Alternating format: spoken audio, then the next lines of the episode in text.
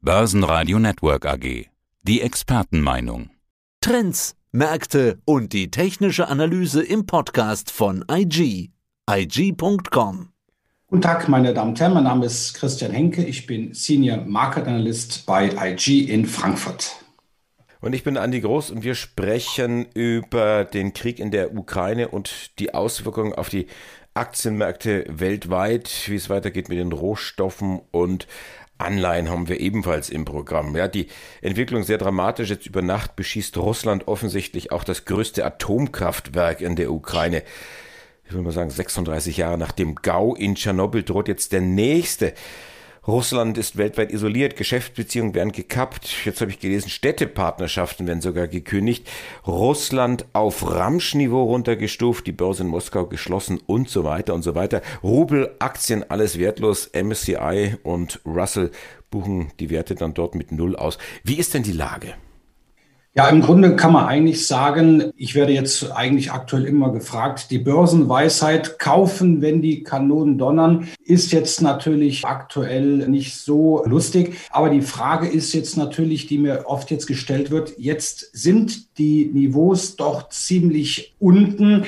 Die Aktienkurse, der DAX ist ja nun mal nach unten ausgebrochen, aber auch letztendlich die weltweiten Aktienmärkte auch. Kann man jetzt kaufen? Ist das jetzt ein Niveau zum Einstieg? Und da muss ich dann im Grunde immer eine andere Börsenweisheit zum Besten geben, nämlich, dass man nicht ins fallende Messer greifen sollte. Wie schon gesagt worden ist, die Eskalation hat jetzt die nächste Stufe erreicht, dass der Beschuss des Atomkraftwerks in der Südukraine hat hier natürlich jetzt auch die Erinnerung an Tschernobyl geweckt. Ja, das schürt natürlich nochmals Angst. Und wir sehen ja auch, die Aktienmärkte, die tendieren nach unten. Für mich persönlich wäre es aus der rein charttechnischen Sicht noch zu früh, um jetzt hier einzusteigen. Natürlich sehen wir bei den größten Indizes, dass wir jetzt hier eine Übertreibung nach unten haben. Aber das heißt noch lange nicht, dass die Übertreibung schon zu Ende ist. Im Um Umkehrschluss, Andreas, sehen wir, dass aber und schon vor dem Einmarsch der russischen Bodentruppen, dass wir schon seit einigen Monaten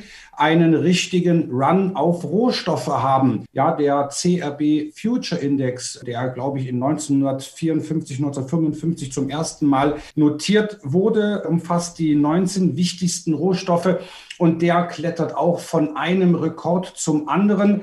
Wobei jetzt natürlich infolge der jüngsten Ölpreisanstiege jetzt mal ein bisschen, sag jetzt mal, die Luft raus könnte. Der Markt ist reif für eine Korrektur. Ja, das heißt also, wir befassen uns alltäglich immer mit der, ich würde fast sagen, die hunderttausend-Euro-Frage, wohin fließt eigentlich das Geld? Und gerade jetzt in einer solchen Zeit der Krise will der Anleger natürlich sein Geld schützen, da anlegen, wo halt die größte Rendite zu erwarten ist. Und das ist aktuell im Rohstoffmarkt. Kommen wir dann auch nachher noch zu den Anleihen. Da sehen wir auch, dass gerade auch die festverzinslichen Wertpapiere ja auch zusammen mit den Aktien zuletzt auch nicht großartig überzeugen konnten.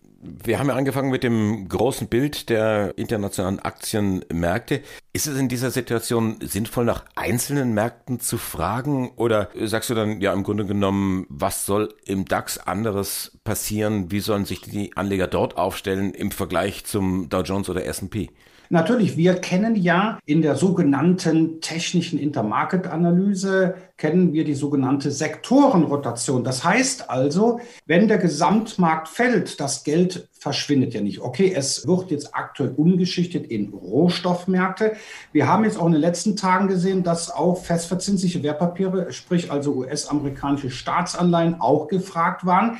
Aber wir haben trotzdem Aktienmärkte auf Sektorenbasis, die letztendlich davon, auch wenn es sich traurig anhört, profitieren. Und die Profiteure zuletzt, der Ölpreis ist durch die Decke gegangen, im wahrsten Sinne. Da konnte zum Beispiel der Subindex des Stock sechshundert, nämlich der Stock sechshundert Öl und Gas, deutlich profitieren. Und wir haben ja auch schon vor einigen Wochen und Monaten gesehen, in Anbetracht der Zinswende in den Vereinigten Staaten wurden letztendlich Banken gekauft, weil auch die Rendite U S-amerikanischer Staatsanleihen deutlich angezogen sind. Von einem verbesserten Zinsumfeld haben natürlich die Bankaktien, die europäischen Bankaktien profitiert. Das heißt also, der Stock sechshundert Banken, der konnte auch den Gesamtmarkt outperformen. Nur, Andreas, was wir jetzt aktuell sehen, ist natürlich, der Einmarsch Russlands in die Ukraine hat gerade auch den Bankensektor hart getroffen. Ja, die Frage, warum, wenn man sich mal anschaut, schaut man sich eine Aktie an oder Unternehmen, Banken an wie UniCredit, eine Société Générale oder halt eine österreichische Raiffeisenbank, die also sehr große Exposure, also Geschäftsaktivitäten in Russland haben. Ja, diese Banken leiden aktuell unter den Sanktionen. Russland ist vom Bankenkommunikationsnetzwerk SWIFT getrennt. Das heißt, es ist aktuell fast unmöglich, mit Russland Geschäfte zu machen, sprich natürlich auch die Banken. Aber dafür haben wir wieder einen anderen Sektor, der von den steigenden Rohstoffpreisen profitiert. Und das ist halt der Stock sechshundert Basic Resources, wie es so schön auf Neudeutsch heißt. Also das sind die Rohstoffaktien, ja, beispielsweise eine Anglo-American, eine äh, Rio Tinto. Das sind Unternehmen, die davon profitieren. Also wir sehen schon, dass, wenn der Gesamtmarkt schwächelt, wir gerade in solchen Zeiten eine Sektorenrotation haben und dass solche Sektoren sehr beliebt sind. Wir sehen auch sehr oft am Ende eines Aufwärtstrends, dass gerade defensive Titel, also aus den Bereichen Pharma, Konsum und Versorger gefragt sind. Und das heißt also, der Anleger, der Zuhörer, die Zuhörerin kann schon oder muss nicht auf Aktien verzichten, sondern kann in solche Sektoren investieren. Rohstoffwerte, wie sieht denn das aus mit Agrarrohstoffen? Ich denke da an Weizen, Ukraine und Russland als die Kornkammer Europas mehr oder weniger. Man rechnet damit, dass da die Ernte komplett ausfällt in diesem Jahr. Merkt man das schon an den Agrarrohstoffen? Ziemlich deutlich. Das merkt man auch, wenn man jetzt in den heimischen Supermärkten geht. Und das jetzt nicht seit jetzt genau einer Woche. Das merkt man schon seit auch seit Wochen und Monaten, dass Backbrötchen, Brot, Molkereiprodukte, also all das, was wir im Bereich Agrarrohstoffe bezeichnen, dass die Preise auch zuletzt deutlich gestiegen sind. Und wie du schon gesagt hast, Mais, Weizen. Wir sehen jetzt hier deutliche Kurssteigerungen, Preissteigerungen, egal ob Hafer, all das, all diese Rohstoffe, genannten Rohstoffe, die steigen. Und das ist ja auch eine zusätzliche Gefahr, Andreas. Wir sehen nicht nur Energiepreise, die explodieren. Wir sehen auch stark steigende Agrarrohstoffpreise. Ja, das heißt, der Preisdruck, sprich die Inflation, die Inflationsspirale dreht sich jetzt weiter und dreht sich jetzt immer schneller. In noch, noch nicht mal zwei Wochen, am sechzehnten März, haben wir die Zinsentscheidung in den Vereinigten Staaten. Also es ist im Grunde eigentlich jetzt schon ausgemachte Sache, dass die Zinsen erhöht werden. Und das ist natürlich jetzt aktuell sehr interessant, wenn wir sehen, dass solche Preise, wenn wir an der Tankstelle stehen, wenn wir im Supermarkt sind, die Preise steigen und die steigen jetzt auch immer schneller, dann ist es wohl klar, dass die Inflation auch wohl höher fällt. Zwar hat Jerome Powell, Chef der Federal Reserve, gesagt, ja Leute, die Inflation wird sich im Laufe des Jahres wieder abschwächen, aber aktuell, bedingt auch durch die Kriegshandlungen, ist damit eigentlich erst einmal nicht zu rechnen. Also wie gesagt, wir sehen komplett quer durch die Bank, durch die Rohstoffbank, sehen wir steigende Notierungen. Ja, und dann darf man sich nicht wundern, wenn die Assetklasse Rohstoffe aktuell sehr beliebt ist. Und wie sieht es aus mit der Assetklasse Anleihen, Staatsanleihen? Tut sich da schon was oder sind die Anleger da auch unsicher, was passiert jetzt mit den Zinsen? Ja, das ist richtig. Das ist auch so ein bisschen der Hoffnungsschimmer, die die Finanzmärkte haben, dass letztendlich die Notenbanken jetzt zurückrudern, weil natürlich der Ölmarkt in Russland ist kollabiert. Wie du schon gesagt hast, der Aktienmarkt ist mehr als eingebrochen, ist implodiert.